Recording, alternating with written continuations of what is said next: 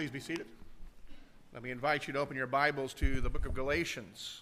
So this morning we begin a new series that will take us up uh, until Easter, uh, or the Easter time, uh, as we uh, look at uh, this first letter that the Apostle Paul wrote to the churches. Our series is titled simply Freedom, because that is the message, the theme that runs through and yet, Paul is very clear that freedom comes in only one way, and that is what our focus will be through, uh, through our study of this book. Again, the Apostle Paul wrote this. It was the first letter that he wrote to a group of people that he had spent some time with, that he had the opportunity to share the gospel with, people who had received the gospel, people who are therefore believers and yet they also are struggling with temptations that are really not that unlike what we have, though many of us, I think, are prone to look at Galatians, think we've learned the lesson, and assume that we are somehow immune or beyond uh, the foolishness that they exhibit. In fact, Paul actually calls them fools. And yet, I would suspect that the reality is we are all too susceptible to the same issues. And so this morning, we begin our series our reading in verse 1 and continuing through verse 10. But before we read, let's go to the Lord in prayer. Our Father, as we come to your word, we do pray that you would bear fruit through it in accordance with your promise. For your word is living, your word is alive, your word is transforming. And as we give ourselves to it, trusting you are the one speaking, you address our hearts and our lives and call us to yourself. Father, as we give ourselves to you, we do pray that you would bear that fruit, that we might more and more become like Christ, that you would be honored and pleased with the lives of your children. Lord, be glorified, we pray, in the name of Christ. Amen. Galatians chapter 1. Hear the word of the Lord.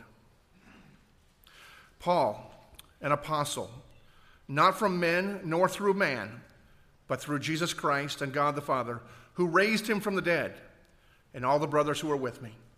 To the churches of Galatia, grace to you and peace from God our Father and the Lord Jesus Christ, who gave himself for our sins to deliver us from this present evil age, according to the will of our God and Father, to whom be the glory forever and ever. Amen. I am astonished that you are so quickly deserting him who called you in the grace of Christ and are turning to a different gospel. Not that there is another one, but there are some who trouble you and want to distort the gospel of Christ.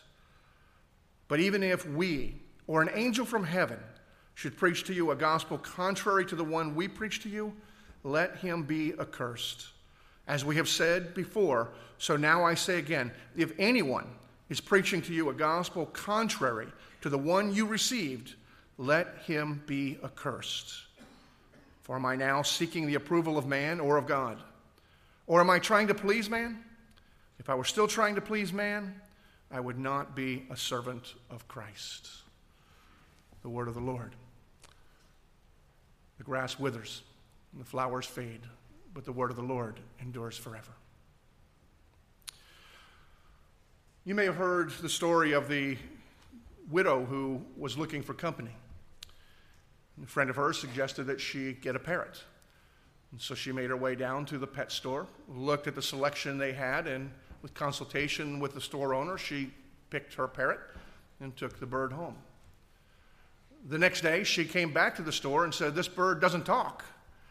And the store manager said, Well, when you picked him up or in your cage, do, do you have one of the, these mirrors? Because these birds, they love to look at themselves in the mirror. It makes them happy. And and she said, No, I don't have one. And so she purchased a mirror, took it home, attached it to the cage.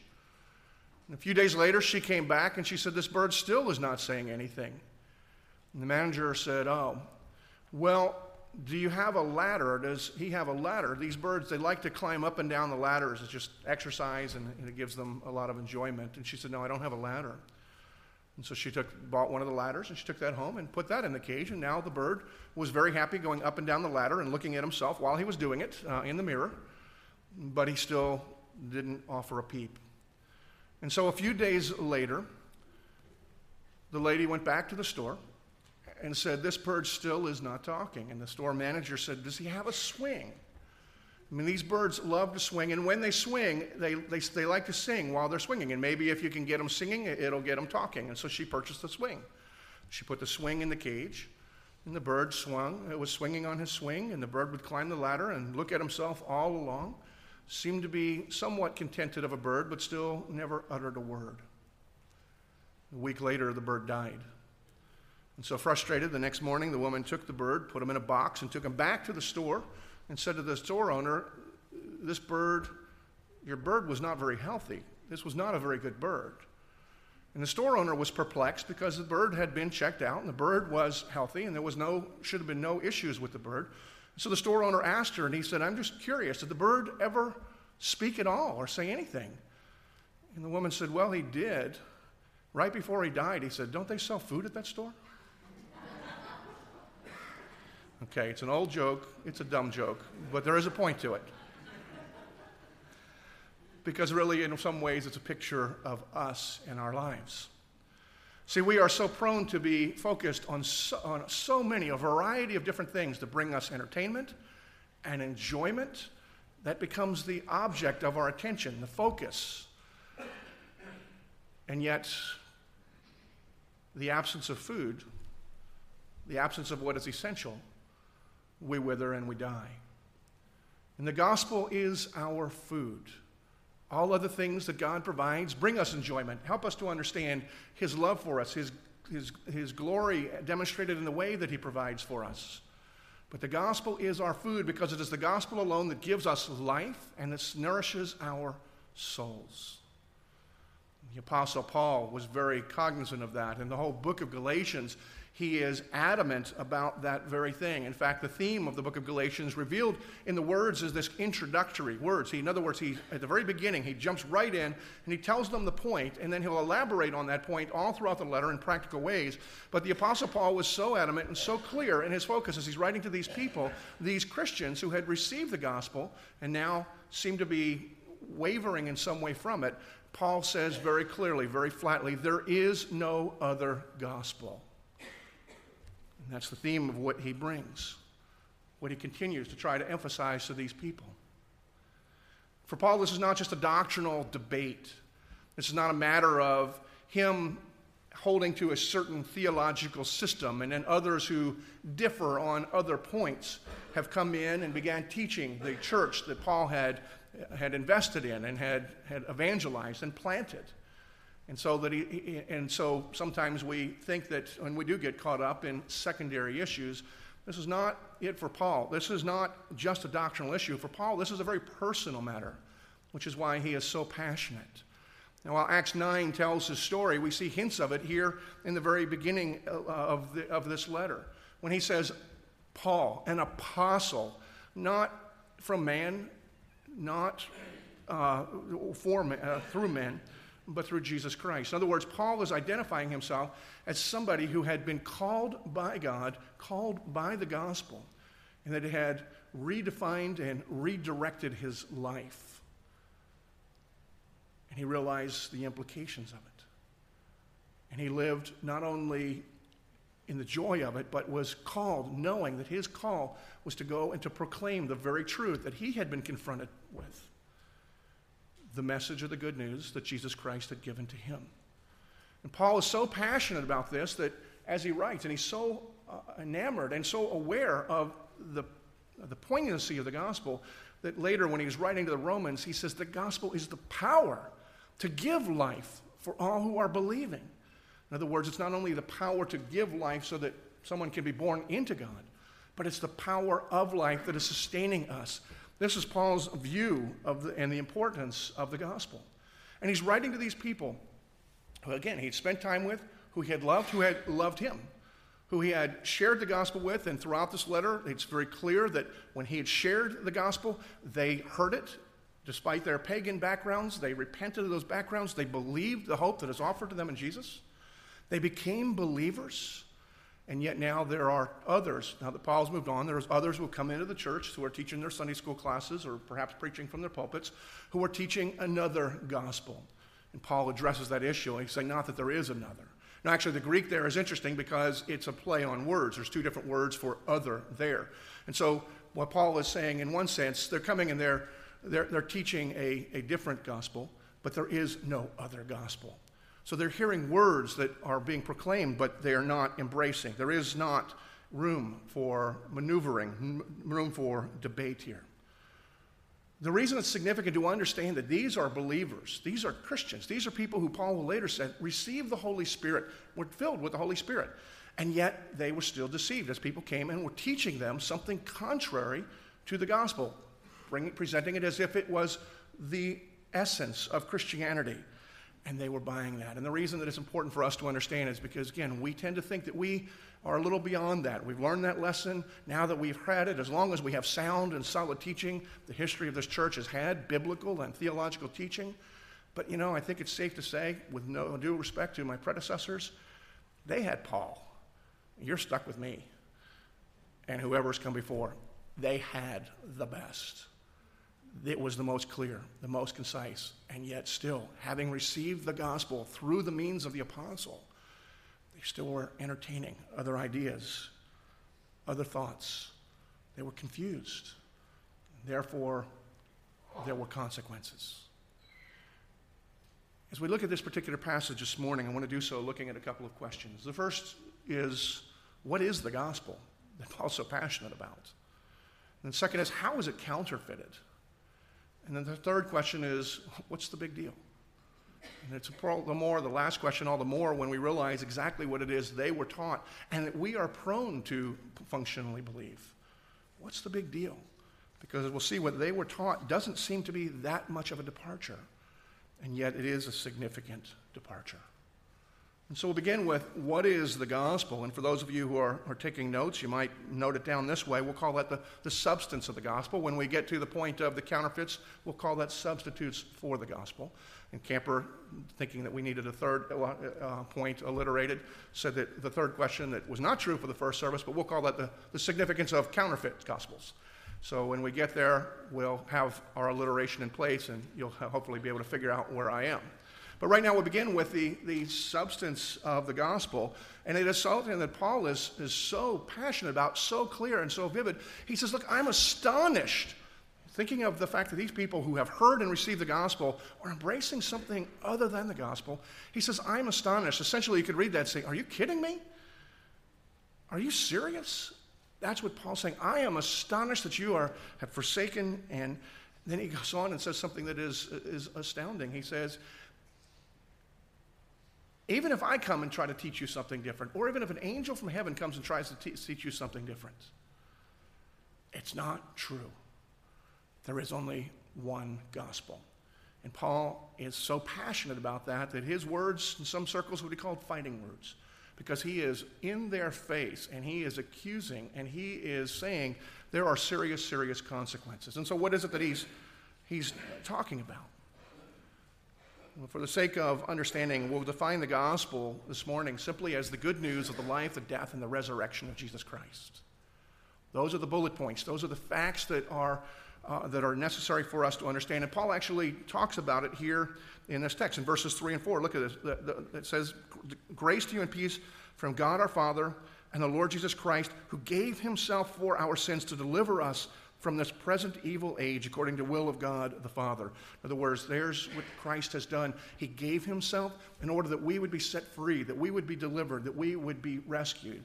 And even in verse 1, uh, Paul, as he's speaking, he tells us the means by which the gospel is accomplished.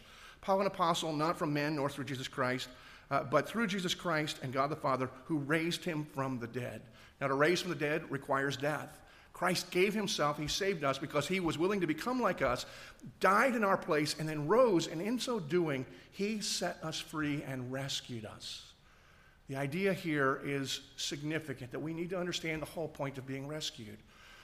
I saw a, story, I saw a story in the newspaper not too long ago that really gives us an idea, a sense of what Paul is talking about that he had experienced, that the Galatians had experienced, and all of us who are here who have trusted in Jesus Christ have also experienced was a story of a Marine who was between tours of duty, was in his hometown, which was a coastal town, and there was a, uh, he was at the lake or at the beach, and he saw an eight year old boy who was out swimming and got caught into a strong current undertow and was dying. There was nobody else that saw, that, saw him around.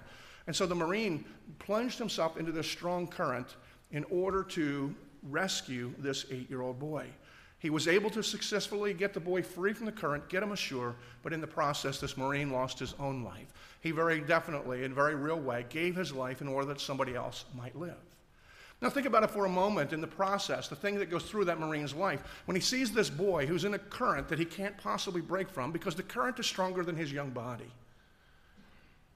it would have been absurd for this Marine to think, you know what that boy needs? He needs a good manual on how to swim. And so if he gets out of that, we're going to just make sure he gets swimming instruction so that he can live his life and, you know, free himself from the circumstances that he might find himself in the future. It's absolutely ridiculous. Not only because is it absurd because there's not enough time to be thinking about that and he's not going to get free to actually have the opportunity to learn, but in his physical capacity, he's never going to be able to free himself from the strength of that particular current. What was required is for somebody else to plunge him into his own circumstance at the risk of his own life in order to identify with him to set him free. And that's exactly what Paul says that Jesus Christ has done for all who believe. He became like us in order that he would set us free through the giving of his own life, his own death. And yet we also know that God, as Paul testifies here, also rose him, which is what give us, gives us the hope and the assurance that what he set out to do he actually was able to accomplish. That, in essence, is the gospel and the effect of the gospel. And Paul's saying we need to remember that. There is no substitute for that.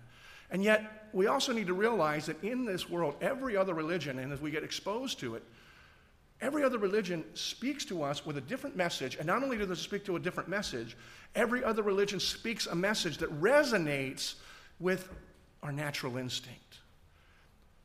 Without trying to diminish the philosophy of any other religion, I can summarize every other religion other than Christianity with two points. Every one of them says, here's the message be good, don't give up. Every other religion says, be good and don't give up. Now, some may wonder what's wrong with that message. And my answer would be there's absolutely nothing wrong with that message. In fact, it's a message that probably ought to get proclaimed more and more as we see people not being good or people quitting simply because there's too much temptation, too much pressure, people too much criticism.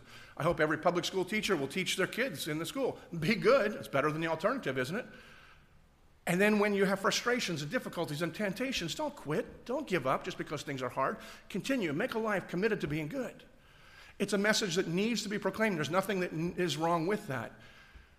And we're all better off if people actually live by that. And but while that message is valid and is good, that's not the message for God's people from God.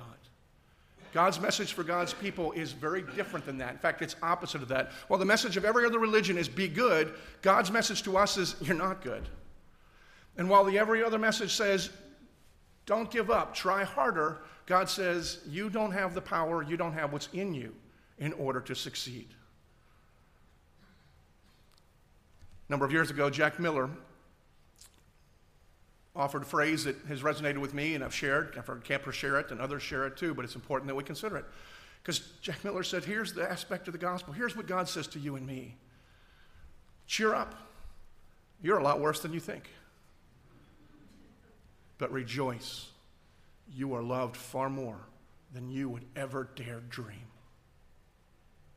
That's the message that Paul is speaking to these people. He's saying, this is what I taught you in the first place is you understand your condition, you understand what Jesus has done for you. You're worse than you think, but you are loved, and somehow you're turning to some other message, another gospel, and it's no gospel at all. Paul is very clear, and we need to be very clear, that it is belief in the good news of what God has done for us to rescue us, deliver us from ourselves and everything around us. That's what makes us Christian. Nothing more, nothing less. It is the message of the gospel. And yet, in this situation, the people began embracing something else counterfeits to the gospel. As false teachers had come in and began teaching subtly and yet profoundly wrong and different. And so now that we've considered what is the substance of the gospel, now we need to look second is how was the gospel counterfeited? What are the substitutes for the gospel, particularly as Paul was talking about it? And it's interesting if you read through what Paul is writing, or if you look at history, you're going to find that what the teachers here were teaching that was counterfeit gospel, what Paul was so inflamed about, none of them came and denied Jesus came in the flesh. None of them denied Jesus died. None of them denied that Jesus rose again from the dead. None of them di- denied the necessity of believing that message for their salvation. What they did do is they took that message and say, okay, you have that. That's course 101. But to truly be a Christian, you need course 102 as well. And when you put them together, then you know that you're a Christian. And what they began to do was appeal to the Old Testament law and saying, okay, believing in Christ and keeping the Old Testament law, that's what's necessary. In other words, believing and being good, put those two things together, that is that's what we want for you. That's what being a real, committed, true Christian is. And on the surface of it, again, we would say, what's the big deal? And we'll get to that in just a moment because they're not denying Christ. They probably didn't come in as jerks overwhelming the people. They came in, perhaps well intentioned, perhaps not, perhaps with a smile. I tend to imagine them with a Houston kind of accent, smiling big, telling really corny jokes before they say anything.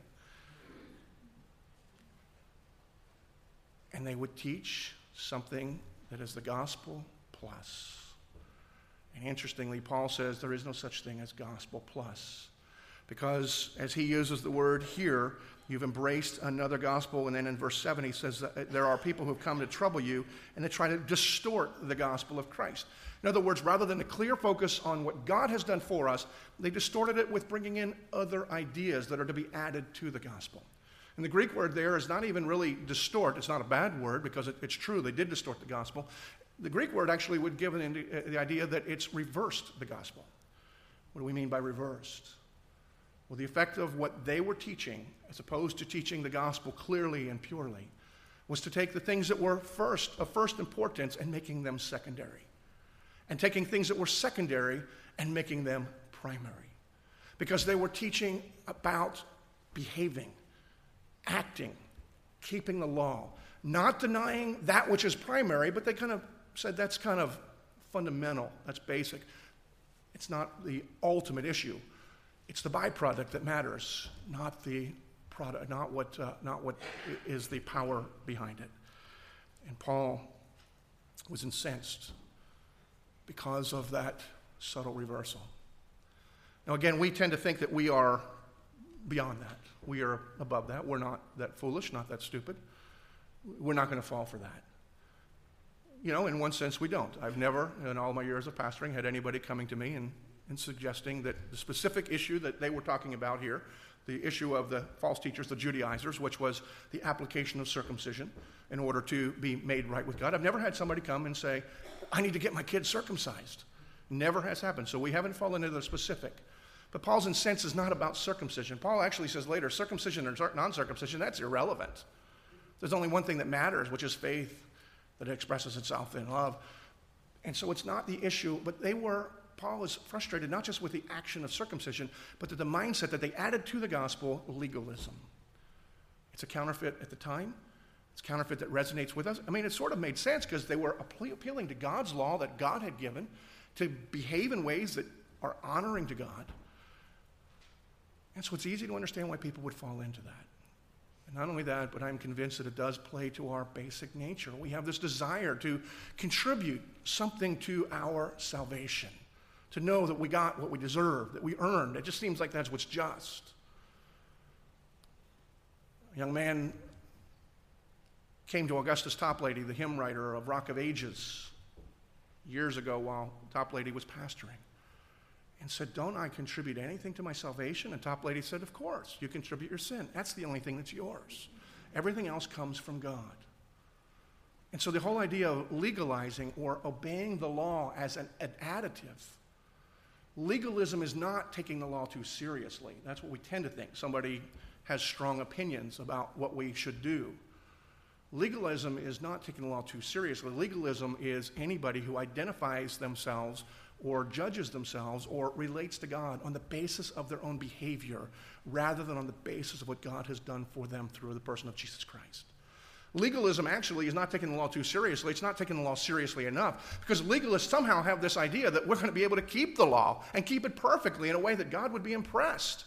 So they take the law very lightly, not realizing that the purpose of the law is to break us, to drive us to the cross where we're reminded again of the only hope that we can have, which is in the person of Jesus Christ and the good news that he died and rose again for us. But we have legalists all over. Sometimes they come in the guise of gentler forms of legalism and just moralism. In other words, moralism means just be good. And it's prevalent throughout all uh, conservative and evangelical Christianity. And it's present in our own church and it's present in my life. When we appeal to behavior or standards that we take, sometimes even from God's standards, and say, that is what it means to be a Christian. And so, whether we have somebody who is dogmatic about the practices on the Sabbath day, whether they will go out with their family or not go out with their family to eat, or whether it's somebody looking at teenage girls and saying, oh, that's an inappropriate thing to wear. You can't possibly. Christians don't do that. Christians sin. Some of them dress appropriately, some of them don't dress appropriately, but that's another issue. We turn moralism into the message of the gospel and then we confuse the unbelievers who are thinking, okay, what is it? Do we clean up or we not clean up? And the fact of the matter is, since we're all prone to that, that does and will continue to show itself in our church. We just need to be aware of that. And so, moralism, legalism, is one of the counterfeits to the gospel. A couple years ago, I read a book by Trevin Wax called Counterfeit Gospels, and there really isn't anything in there that, in one sense, that was new. But what he did do is a great job of categorizing counterfeits to the gospel. And then obviously he had the one on, on moralism, but he had another one, which is very prominent in our circles, but not only ours, both left wing and right wing churches and Christians do it. And it's not just moralism, but it's activism. When we believe that we are culture warriors, and that's what we're called to be, that that's the mark of the Christian, and that whether we are taking on noble causes such as the abolition of abortion in our culture, which is reprehensible, whether doing away of pornography or trying to get people, we're addressing issues that are clearly evil in this present evil age. And doing things that are certainly consistent with our faith, but the activism becomes the mark of Christianity rather than the blood of Christ. Several years ago, a man who was a leading evangelical, at least in evangelical circles, in the abortion wars, a man named Randall Terry, speaking to a group of Christians, trying to get them on board with his agenda to abolish abortion. Again, a, a noble and an overdue agenda. Terry had the audacity to stand before these people and say the gospel is not enough. That is heresy. I can only imagine the conversation he and the Apostle Paul are going to have one day, unless actually Randall Terry believes that, in which case I suspect he may not meet the Apostle Paul. Because apart from our identity and what Christ has done for us enough, Paul's saying it's life or death issue. And somebody who believes that it's about the gospel and more, they may not be trusting in Christ functionally. I don't know, and I'm not suggesting that he's not, but those are his words, and they're matching to what the Apostle Paul says. And so we are involved, and we ought to be involved and engage in our community and standing for righteousness, but that is not the mark, that's the fruit of Christianity.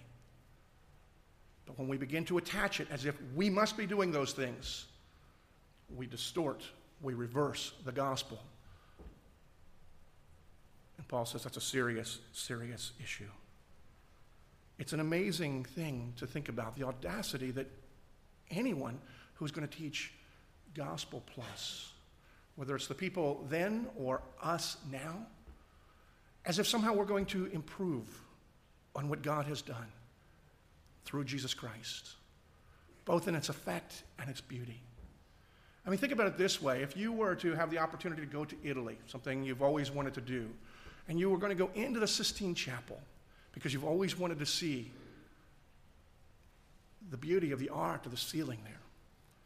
And the guy behind you is wearing a painter's jumper, carrying spray paint in his hands and in his pockets, and a little ladder on his shoulder.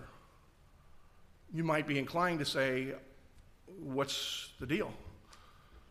And the guy says, I was here last year. Oh, it's awesome. It's beautiful. But I just noticed some things that I thought could be better. And so I'm just going to go touch up what Michelangelo didn't get to. I mean, we would know the guy, not only should he be arrested, but then he should be taken someplace because the guy is nuts. And yet, whenever we are prone to accept any of these additions, counterfeits to the gospel, which are not simply additives, they reverse the gospel, and Paul says it's no gospel at all if it is not the pure gospel. We're nuts. And Paul is passionate and he offers these fighting words, and he, he just really seems to go into a rage because he says, I am astonished that you would do this, and said, Look, even if we, any of his colleagues, or an angel from heaven should come and proclaim to you a message other than the pure gospel, let him be, here it says, accursed. Now imagine that for just a moment. While I'm preaching, an angel actually manifested himself and was present here and wanted to speak to us. What am I supposed to say? Um, quiet, I'm preaching. But that's exactly what Paul is saying, because unless that angel is coming to proclaim to you the good news of what God has done and the glory of what God has done through Jesus Christ, Paul says, let him be accursed. And the word there, accursed, while it certainly is valid, doesn't give due justice whatsoever. Basically, the word is the Greek word is anathema. What anathema means, let them be condemned. And when he talks about eternally, the whole concept here is that they would be condemned over and over again for all eternity. It's not a very nice thing. In fact, the real gist of it, if we were going to say it in our colloquial days, and the essence of what Paul is saying is eh, whether it's us or whether it's an angel from heaven, if he's going to proclaim something else, he can go to hell. That's what Paul is saying. Now, I know I'm not supposed to say that in a pulpit in a PCA church, so please don't turn me in. But if anybody wants to stop me from saying that, they can go to hell. But um, I meant somebody who's already a Christian, but they won't go to hell. And anyway, that's not the gist of our message uh, here, but that's what Paul is saying here. He's a passionate about this issue to the point that he's telling Christians, go to hell. I mean, it's just amazing. And so we get to our third question what's the big deal? To which we now have my third point brought to you by Camper Monday. Um, the significance of counterfeit gospels. Paul says to us here, as we look in something that we are easy to look over. Verse 6 I am astonished that you are so quickly deserting him who called you by grace of Christ. You know, it's an interesting thing because sometimes our eyes can play tricks on us. We've seen something so often that we just assume we're seeing something that we're not really seeing. Because what I have a tendency to look at that and saying, I am astonished that you are so quickly deserting it, the message that was proclaimed to you. But that's not what Paul is saying. Paul says, I am astonished that you are so quickly deserting him who called you by his grace. In other words, he is saying that when, well, John Stott, theologian John Stott, made it very clear, saying that you cannot desert the gospel without deserting God.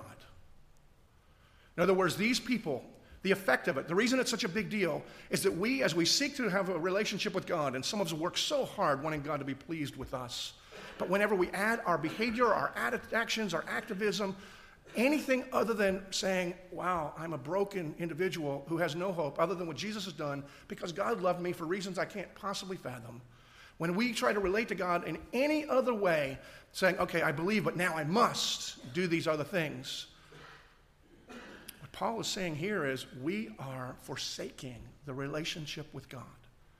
Now, don't misunderstand me here. I'm not saying that that necessarily means we, we, that we can lose salvation or that we're not necessarily saved. Because we, as the hymn says, we're all prone to wander. When we wander, we are forsaking that relationship. We're not living, we're not rejoicing, we're not benefiting from that relationship.